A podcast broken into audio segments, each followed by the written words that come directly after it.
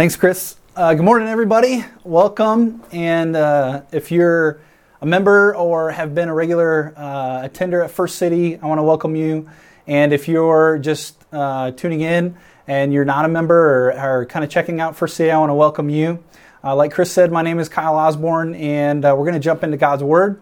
Uh, the Bible tells us in, in Timothy that uh, it's the, the God's Word is helpful for teaching and rebuking and correcting and training in all ways of righteousness. And so I'm, I'm excited to jump in. So if you would turn with me to John chapter thirteen. John chapter thirteen, what we're going to do is we're going to dive in. And while you're doing that, I want to give you a little context of John chapter thirteen. So in this season, today is actually Palm Sunday. It's a Sunday that Jesus rode into Jerusalem on a donkey. Uh, there's two groups of people primarily. Uh, that there was a group of people that were excited about Jesus. They were celebrating. Uh, they were celebrating, obviously, for the Passover, but they were also celebrating that Jesus was riding in and he was supposed to bring in a new kingdom um, and a new plan for rule and reign. And so there was people celebrating, palm branches, cloaks, and coats on the ground, and there was lots of celebration. The other group of people uh, that were that were a part of this mix uh, in Jerusalem were the people that wanted to kill Jesus. Uh, a lot of Pharisees were getting together. They didn't like the teachings that Jesus was doing. And so they got together and they were conspiring to kill him. And so during this time, Jesus is spending a lot of his time with his disciples. Uh, he's healing people. He's doing miracles. He's teaching about the kingdom of God. And so he spends this time with his disciples. And so this Sunday morning is actually a representation of Palm Sunday, way back with the Jews were celebrating. And then this text in John chapter thirteen is actually falls into place on Thursday. So this Thursday, as Jesus is spending his time with his disciples, the next day would be Good Friday, the day that Jesus would be beaten and put on a cross. And then obviously the Sunday after, so a week from today, would be Easter Sunday or Resurrection Sunday. And so this is the week that we find ourselves in. And so as the as the disciples are gathering with Jesus in an upper room, uh, Jesus actually gives them a, a pretty vivid picture of what it looks like to be a part of his kingdom. And so in John chapter thirteen, what we find is Jesus actually stoops down and becomes a servant to not only his disciples, but to us today. And so as we jump into uh, John thirteen, I want to lay out six threads of Christian service. So in the same way that Jesus, we'll find in verse six that Jesus takes off his cloak and washes his disciples' feet, we find that Jesus um, is serving them by washing their feet. And so I want to call these the threads of Christian service. The same way that a, a towel is knit together or woven together um, is, is the same way that Jesus is weaving together the teachings for us this morning. And so if you have a pen and paper, what I want you to do is to write these six threads or these six themes so you can track with me this morning. So the first thread is the length of service. The length of service. The second one is the identity of service. The third one is the humility of service. The fourth one is the power of service. And the fifth one is the object of service. of service, and the sixth one is the mission of service. So don't worry if you missed those. We'll go over those again as we're tracking through the scripture. So let's dive into verse one of John chapter thirteen. So, now before the feast of the Passover, when Jesus knew that his hour had come to depart out of this world to the Father, having loved his own who were in the world, he loved them to the end. So as we read this, we, we see that Jesus is in the Passover time with his disciples. And so like I said before, it's the Thursday before the Friday. And so the disciples in some ways are scrambling to try to figure out, Jesus, give us the Cliff Notes version of what you were saying again. Help us to understand, what is this kingdom that you are bringing? Help us to understand some of the nuances and the parables that you had told us before, before you leave, because you told us that you're leaving. But in this context, Jesus is saying, hey, I want to teach you something.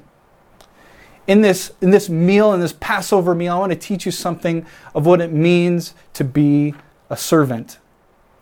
And so we see, interestingly, before this, a couple chapters before, in Matthew and Mark and Luke and in the Synoptic Gospels, we see that the disciples are actually fighting about who's the greatest, who's going to sit on the left, who's going to sit on the right, and who's actually going to be the greatest in God's kingdom.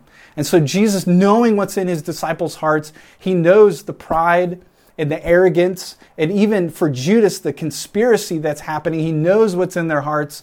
And he says, you know what, this night, this Thursday night, in the shadow of Good Friday, in the shadow of the abuse that is coming, I want to teach you disciples what it means to serve. So here's what Jesus says, having loved his own, or here's what the passage says actually, having loved his own who are in the world, he loved them to the end. And so I want to plead with you this morning, uh, the first thread of Christian service is to love to the end. So in this time, Jesus is, is experiencing a lot of emotional turmoil. I mean, his disciples are going to abandon him. He's going to go to the cross. But yet, this is the plan that God had set before the foundations of the world. And so, was Judas betraying him going to throw him off track? No. Was Satan's schemes to try to throw him off the plan that God had had for him? No. And so, Jesus is going to love to the end. And so in this season, I know in this in this season of quarantine, it's super difficult. It's it's it's super difficult to love our spouses or our kids to the end of the day, let alone the end of a conversation that's either heated or frustrating. Uh, but in this season of quarantine, Jesus asks us, would you love to the end? Love to the end of a conversation, love to the end of the day, love to the end of discipling your children, love to the end of the end. And so as Jesus loves his church, this is the first thing I want to instill in us this morning. Will you love to the end? The second thread is the identity of service. We're going to find that in verses two and three. During supper, when the devil had already put it into the heart of Judas Iscariot, Simon's son, to betray him, Jesus, knowing that the Father had given all things into his hands and that he had come from God and was going back to God. And so I want to highlight three things. Uh, the first one is that all things were given to Jesus. The second one is that Jesus had come from God. So the Father had sent him on a mission. And the third thing that I want to point out is that Jesus was going back to God. Or said another way, that all authority was given to Jesus. Meaning this time was not a time of like whimsical happenstance, but this authority was given to Jesus for this time. The second thing that I would like to point out is Jesus knew that his time was short. He was here on earth for thirty-three years. Three of those years were discipling and actually making disciples and actually commissioning and sending those out for the work that Jesus had for them. And the third thing is that he was going back to the Father. I think it's pretty interesting that those three points are actually very similar to us. That those who are in Christ actually are sent from God. That we're here for a short time and that eventually we will go back to God the Father. And so, what does the identity of service look like? I think for many of us, we're, the reason that we struggle to serve others is because we actually forget who we are in Christ. We're running from school to play dates, to photo shoots, to basketball, to gospel community, to the gym, to T V, and all those types of things. And you might be laughing at this point because I was laughing at myself actually writing this because it feels like two, three weeks ago is so long ago that we haven't even been doing that crazy life. And the, and the honesty is, is that God has slowed us down to the point where we actually are embracing each and every day.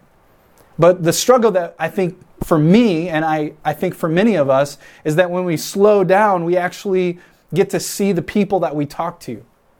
We actually get to see the, the dimples and the freckles and the, and the parts of our kids or our spouses that we don't always see because we're going at light speed. But in this season of slowing down, uh, the struggle comes is that we actually get to see the, the pitfalls of our own character. We get to see maybe the things that we're chasing after that are leaving us empty. We're not distracted by sports or any, any of those types of things, but we're left wondering, who am I? If I'm not busy doing all those things, who am I?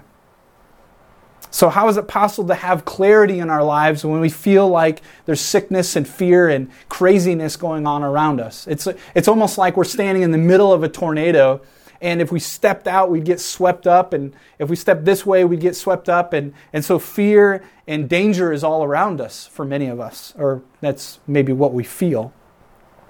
Well, what God's, what John's gospel actually teaches us is that Jesus wasn't Uh, sidetracked, or he wasn't confused by Judas's schemes or or even Satan's plan, or even the next day going to the cross and actually being crucified. Jesus wasn't thwarted by any of those distractions, if you will. But God had given him a plan. So God the Father and God the Son and God the Holy Spirit actually put a plan in place for the redemption of the world, and this was the identity that Jesus walked in. In John ten, actually, Jesus says, "I am the good shepherd. I know my own, and my own know me. Just as the Father knows me, and I know the Father, I lay my life down for the sheep. And I have other sheep that I that are not in my fold, and I must bring them also, and they will listen to my voice. So there, so there will be one flock and one shepherd. For this reason the Father loves me, because I lay my life down, and that I might take it back up again. No one takes it from me. I lay it down on my own accord, and I have the authority to lay it down and pick it back up again. This charge I've received from my Father." Jesus again says that I'm not distracted by thirty pieces of silver or by the Pharisees' schemes. I am on track, and I am on mission. My identity moves me in a direction. And so I want to encourage you, if you have been distracted by that next promotion, or by what's going on in the world, or if you've been distracted by the frustrations of this current time, I want to encourage you. Would you re-identify, would you re-plant yourself in who Christ is? Jesus invites us as the good shepherd, hear my voice. My sheep know my voice, and if you don't know Jesus' voice, we'll talk about that here in a few minutes. Voice Thread number two is that we would have an identity that is built on Christ. A Christ-centered identity, meaning God gives us a new mind, He gives us a new heart, He gives us a new mission and a new identity. Now, do we fail? Absolutely. Do we struggle and get distracted? Absolutely. And I, I pray that this morning actually reminds you of what your mission and your identity truly is. To serve and be a servant like Jesus.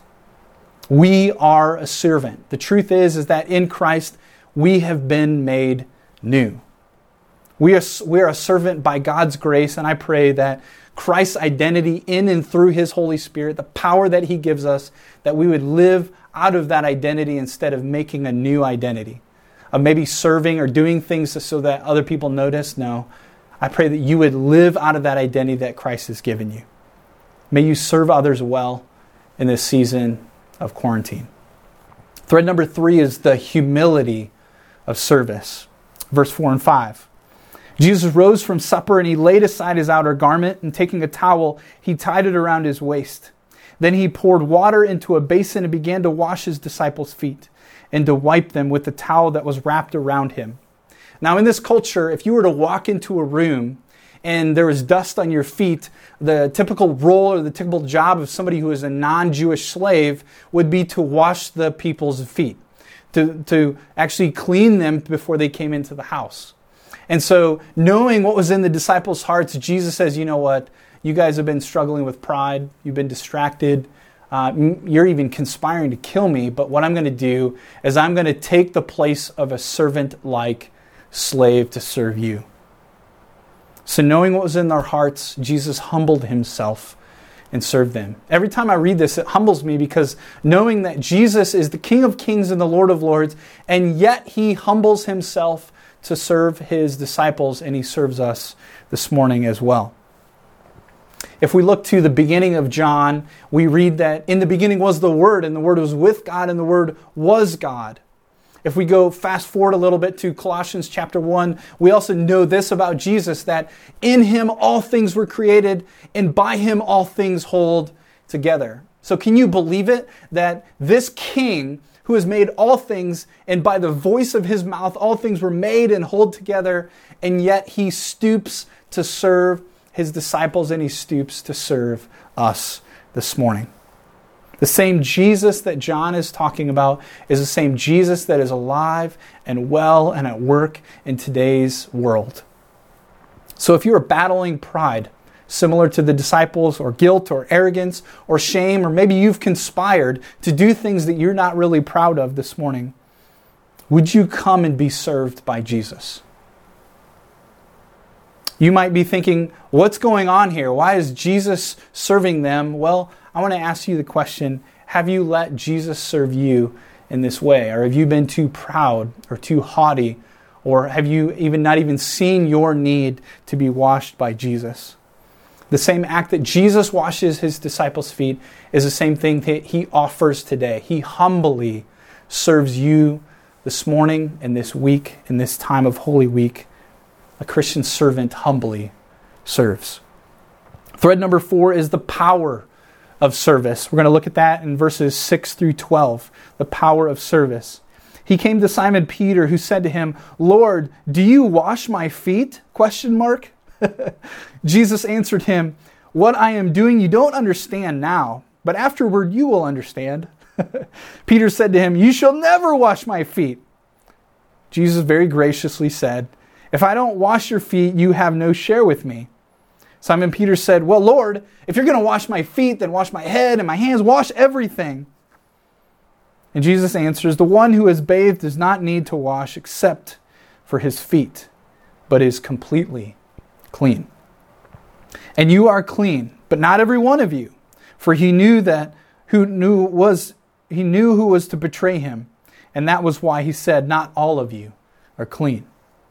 When he had washed their feet, he put on the, his outer garment and resumed his place, and he said to them, "Do you understand what I have done for you?" So we see this Jesus humbly serving his people, and yet we see the power of Jesus in his interaction with Peter. And so I imagine myself, I put myself in that circumstances. Jesus is washing the eleven uh, disciples' feet, and he, it's my, I imagine it's a somber moment. Man, Jesus, the King of Kings, my master, my teacher is washing my feet. And yet Jesus comes to Peter. I imagine him being the twelfth one. I don't know for sure, but I imagine Jesus coming to the twelfth one, and Peter says, "No, Jesus, nope, you're not going to wash my feet." And if I were standing there being the eleventh one and, and seeing Jesus and seeing this interchange, I'm like, how dare you, Peter? What makes you think that you're so proud or you know what's right to tell Jesus, our master, no, don't wash my feet? And so we see this This dialogue between Peter and Jesus taking place, and Jesus just gently walks with Peter in this season. So here are the three things Peter says. Jesus, are you going to wash my feet? Uh, Jesus, no way you're going to wash my feet. And number three, Jesus, if you're going to wash my feet, you need to wash everything. And Jesus' response to those is, hey, Peter, you don't understand what I'm doing, but eventually you will. Uh, Peter, you don't understand. If you don't let me wash you, you're not going to be my disciple. You're not going to be a part of my family. You're not part of my kingdom. And as G- as Peter hears that, he's like, oh no, I don't want that. So if you're going to wash me, Jesus, wash everything. And, and Jesus, Jesus just gently just says, Peter, you still don't get it, man. You're already clean. I've already cleaned you. There's eleven of you that I have cleaned. There is one that is unclean. So let me clean you. Let me wash your feet because you're already clean. So what does Jesus mean by these statements? What I believe that Jesus is saying to Peter in this moment, at this time, on this Thursday night, is that unless Jesus takes away our sin, we have no part of Christ. We have no part of his kingdom. We have no share in his inheritance. Unless Jesus makes us clean, we will not be clean. Jesus actually differentiates. There's, there's eleven who are a part of his chosen people. And there is one that are a part of his chosen disciples, but one who is not clean. Unless you allow me to clean you, Jesus says, you will not be clean.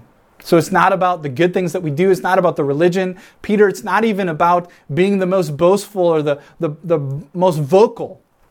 Jesus says, until I clean you, you will never be clean on your own. The second point I believe Jesus is saying here and says to Peter and to us today is that we are only clean through the life, death, and resurrection of Jesus Christ. So that's a once and done circumstance. But after that, Jesus reminds his disciples and reminds us that Jesus, not only through that power of justifying work, the work done once and forever, the sin gone from eternity past to eternity future, Jesus continually again and again and again and again cleans us. That's the sanctifying work of our Savior. So Jesus washes his disciples' feet to show them that he doesn't just clean us and then we're left on our own effort. He actually cleans us, and then he comes back and cleans us again and again, and he sanctifies us to make us more and more and more and more like Jesus himself. This is the work of our Savior. So as Jesus cleans his disciples, he says, hey, I'm coming again and again to clean you.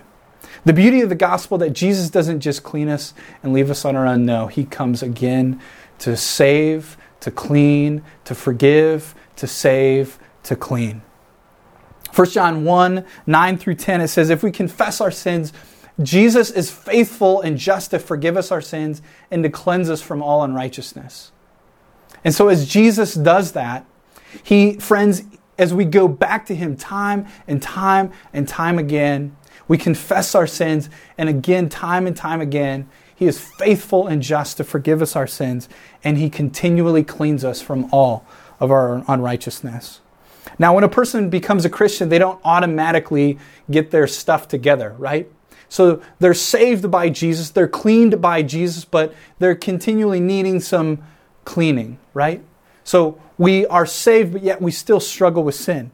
Like the disciples, we struggle with pride and arrogance and frustration and those types of things. And this is the goodness of the gospel, is that Jesus doesn't leave us, but he comes again and again. And so when he does that, he actually cleans us so that we might forgive and serve and clean.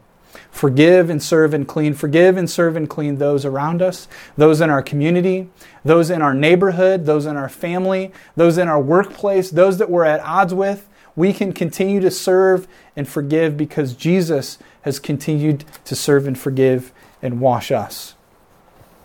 The same power that Pastor Chris talked about a couple weeks ago is the same power that actually propels us to serve in this time. Jesus continues to serve us. Despite our constant failing and our struggles and our tripping up, he serves us and he forgives us.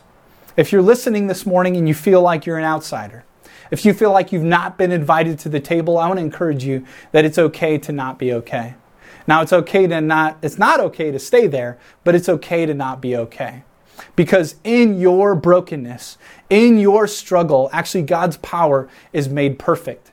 So Paul actually wrestles through this in, in uh, Second Corinthians chapter twelve. He says, Lord, he's pleading with the Lord, take this from me. Take this, this pain, take this frustration from me. And here's what God says to him. He says, my grace is sufficient for you, for my power is made perfect in your weakness.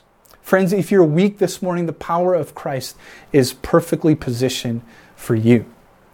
If you're weary this morning, come to the author of strength. For in this power that we stand, in this power of Jesus sending his Spirit, compelling us, this is the power that we stand and we sing and we pray. This is the power that we actually go into our neighborhoods and we serve those. This is the same power that we continue to love one another and even love our enemies. This is the same power that we disciple our kids, and this is the same power that we love our enemies in the same way that Jesus loved his enemy, Judas. It's in this power that we serve one another, and our power comes from Christ, compelled by his Holy Spirit. That is the power of service. Thread number five is the object of service. We're going to read thirteen through nineteen. You call me teacher and Lord, and you are right, for so I am. If then your Lord and your teacher have washed your feet, you also ought to wash one another's feet. For I have given you an example that you should just do just as I have done for you. Truly, truly, I say to you, a servant is no greater than his master, nor a messenger greater than the one who sent him. If you know these things, blessed are you if you do them. I am not speaking of all of you. I know whom I have chosen, but the scriptures will be fulfilled. He who ate my bread has lifted his heel against me. Speaking of Judas here. I am telling you this now before it takes place, so that when it does take place, you may believe that I am he. And so we see in this verse that those who know what it means to serve and actually do it, blessed are you.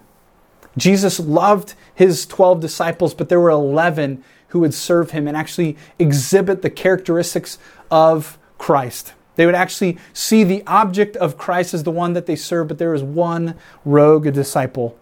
His name was Judas. And yet Jesus continued to serve G- Judas to the end. I mean, Judas is the one who was taking care of the money. He was the one that actually saw Jesus raise people from the dead, give people sight, and actually give people new life. Help them get up when they were crippled. Jesus, even in the moments before Judas would leave and run and betray him, washed his feet. And so I want to ask you this morning, is there somebody in your life like Judas? Is there somebody that you are struggling to serve? Because here's what Jesus asks us. Not only does he ask us to serve those who we love and that we love to be around, but he's also asking us to serve those who have hurt us, who have brought pain into our life. Could you love that person the same way that you love the person who would run to you at a moment's notice in your time of need, who has come to you and helped you paint your house or watch your kids and those types of things? Would you love them the same way? Now, I think it would be difficult, but could we? And here's what Jesus does. He loves and serves to the end. What's the difference between a person who serves and a, a Christian who actually loves and serves in the power of Christ? I would argue that the difference is, is that a Christian can love both friend and foe, genuinely. I would argue that in, in Ephesians actually two, that it says that we were enemies of God. And as we were enemies of God, Jesus loved us in that moment. Not only does he love us when we are enemies, but he loves us as a friend. So as Jesus transforms our hearts and our minds and our bodies, we become like Christ. Friends, we serve both friend and foe because Jesus did. Not just because Jesus did, but he gives us the power to do so in and through his Spirit. My family and I have been building some Legos recently, and so we've been kind of captivated by uh, either building some random structures, or we've been uh, building Uh, some things with uh, the plans that that uh, that actually come with the Lego box. And so what I find is that it's fun to build those things that are abstract and abnormal, but it's also fun to build the things that actually built our building with the plans. And the truth is, is that the object of our service is like that. Is when we actually build with the plans that God has for us, we actually get to see the structure and the thing that God has for us. And that's where we find our identity. That's where we actually find that the object of our faith, the object of our service is Christ. As we see him for who he is, we can actually see the direction and the plans that he has for us, and we see him. If the object of our of our service is anything other than that, we we get jaded, we get frustrated. If if we try to serve somebody so that they would Please uh, praise us or serve us or those types of things, we become we become disenfranchised, right? But if the object of our service is Jesus, he will never fail us, and he's the one that gives us the power to do so. So the last thread that we I want to finish with this morning is the mission of service. Verse twenty, truly, truly, I say to you, whoever receives the one I send receives me, and whoever receives me receives the one who sent me. And so here's what we see, that God the Father sends Jesus, and Jesus sends his church, his people. And if you're wrestling with that this morning, if you're wrestling with Jesus being your king, I want to encourage you that Jesus left heaven and became low. And not only did he become low, but he actually stoops down to wash his disciples' feet, and he invites you in this morning to wash your feet. The same Father who sent his Son into the world then sends his church into the world. He says, I love you. I want to send you out to love and forgive others in the same way that I have loved and forgave you. Jesus invites us into this this morning. He invites us into that broken family, but yet redeemed family of forgiven saints. I want to invite you into that this morning. Would you allow God to cleanse you? And not just cleanse you once and for all, but to cleanse you each and every day to make you whole. Jesus serves his disciples and they find life and happiness and joy in him. Christian service looks like other service. But the difference is, is that our service is rooted and founded in Jesus Christ himself. Mark chapter ten, verse forty-five, it says, For the Son of Man did not come to be served, but to serve and give his life as a ransom for many. The church is a place for people to come and find healing in brokenness. The church is a place where the G- the mission of Jesus Christ is alive and well. And friends, the good news is, is that the gates of hell will not and do not prevail in this season. The mission of God is the mission of the church. And I want to invite you into that for the glory of God and the good of all people. A Christian servant is compelled to serve because they know that the mission is Jesus' mission given by God the Father. Let's pray. Father, this morning I am so thankful. I'm so thankful that Jesus, you didn't just give lip service to a life Uh, that you wanted us to follow, but you actually lived that life so that we might be whole, that we might have everlasting life. And I pray that as, as we hear these words this morning, not only have we been served by you, but that we would serve others in this season of quarantine. Help us to love you by your grace and by your power. In Jesus' name we pray. Amen. God bless you all as you go and serve one another this week.